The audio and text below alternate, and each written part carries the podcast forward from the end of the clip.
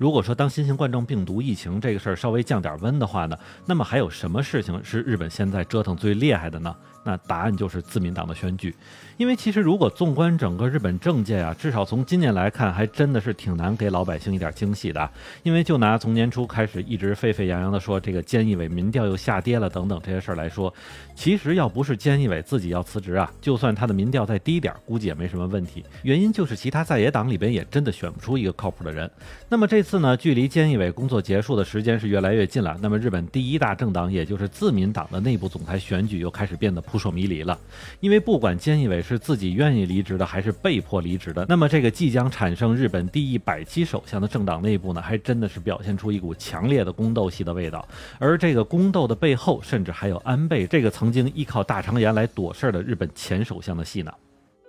您正在收听的是下站时东京，我是在站台等你的八尾。欢迎大家回来，我还是在站台等你的八尾。那么从目前来看呢，在菅义伟的任期结束之后，日本自民党内部的这个总裁胜选的人呢，将会是日本下一任首相，并且这一任首相呢，也将是日本历史上的第100位首相。所以无论是从时机还是名声方面，都让日本自民党内部的参选人是跃跃欲试啊。那么再说到此次成为首相的时机，那么确实比菅义伟当初上任的时候好了不少。先不说日本的新型冠状病毒疫情呢，最近也确实随着自民党选举的临近呢，非常听话的在大幅下降哈，并且类似像福岛核电站的废水处理啊、平淡的奥运会啊等等这些锅呢，也基本都留在了菅义伟那一届之中。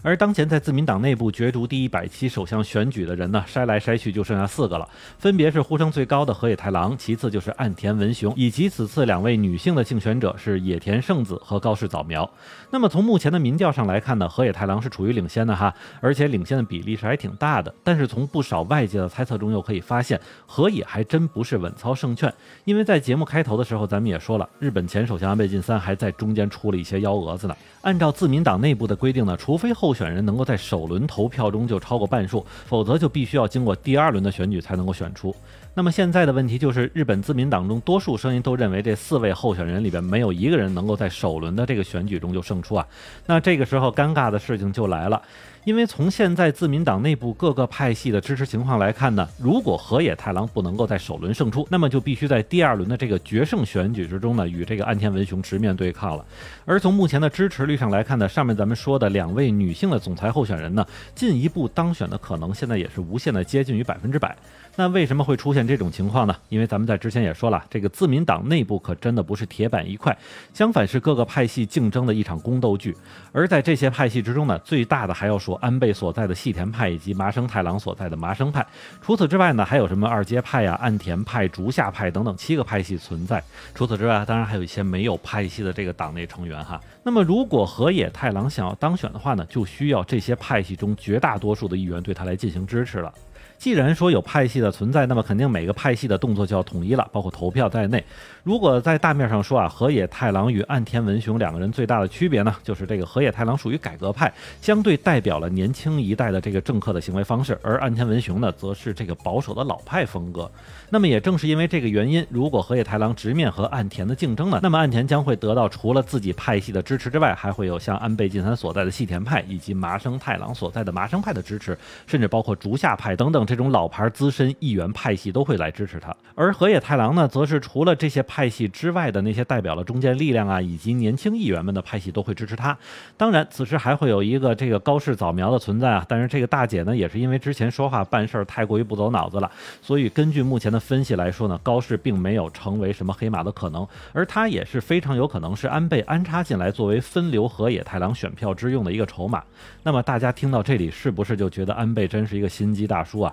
那么也是从一些媒体对于日本自民党国会议员的意向调查来看呢，目前支持河野太郎和岸田文雄以及高市早苗的支持率都是在20%左右。那么自民党代理干事长野田圣子的支持率是比较低的，是不到10%，但是呢，其中还仍旧有30%的议员的这个投票意向是没有定的。而从最近一次对这4位候选人的票数调查来看呢，河野太郎是有望获得260票，而岸田文雄则是188票，高市早苗则是157票，野田呢确实比较低，是41票，但是也有另外118名议员没有给出自己的答案，所以说实话这事儿到现在其实越来越难猜了。而且这里要补充一句，日本自民党的选票统计规则是议员票加上党员和党友票，那么说白了就是自民党内的国会议员选票和那些仅基本是打酱油的自民党党员的选票的总和。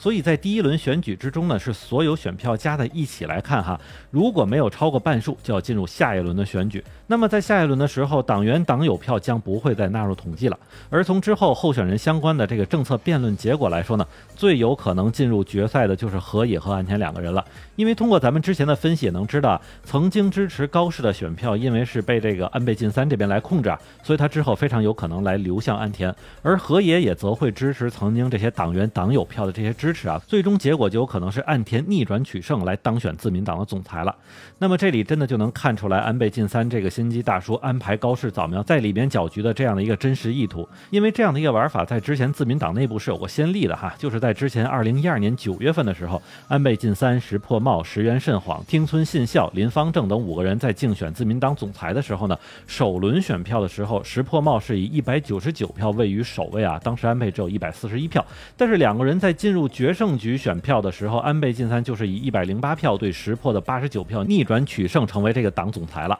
所以虽然安倍晋三和麻生太郎这两个人所代表的细田派和麻生派多少有点决定因素的这种意思呢，但是河野太郎这边确实也不是毫无胜算哈，因为曾经颇具人气的自民党前干事长石破茂和环境大臣小泉进次郎都是主打年轻派和民意派、改革派这样的一种中间力量和年轻派的代表。除此之外呢，这个菅义伟本人也没有跟着安倍的意思，所以他就是在支持河野太郎，所以河野太郎这边确实不能说是没有优势。而回到咱们开头说的啊，为什么说这场宫斗戏里最能折腾的不是候选人，而是安倍啊？因为除了安倍晋三安插高市早苗来进行选举，不仅仅是分流了这个河野的选票，其实也是分流了岸田的选票。而河野目前背后支持的最大背书呢，就是石破茂，但是石破茂呢，绝对会和这个安倍晋三啊、麻生太郎等等这些不对付的，所以安倍这边呢，基本不太会转向去支持河野了。那么岸田文雄曾经也是一直闹着要重新调查森友学院的丑闻啊，也就是安倍晋三一直不愿意提起的行贿受贿的问题，所以呢，安倍晋三就可以通过这一次的选票计策以及说是他的选择性支持来教训一下岸田，然后呢再把他推上总裁之位，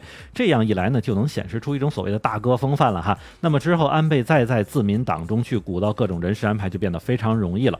但是反过来说呢，这种折腾的内斗往往就代表的是各方利益分配多少的问题，而最终的结果如果是岸田获胜，也多少说明是自民党内部改革派起义的失败，而这种死板的老派政客来操纵政治生态的情况还需要继续。而与此同时呢，日本这个国家自己恐怕也难以再获得任何改变的机会了吧。那么感谢您收听下站是东京，我是在站台等你的八尾。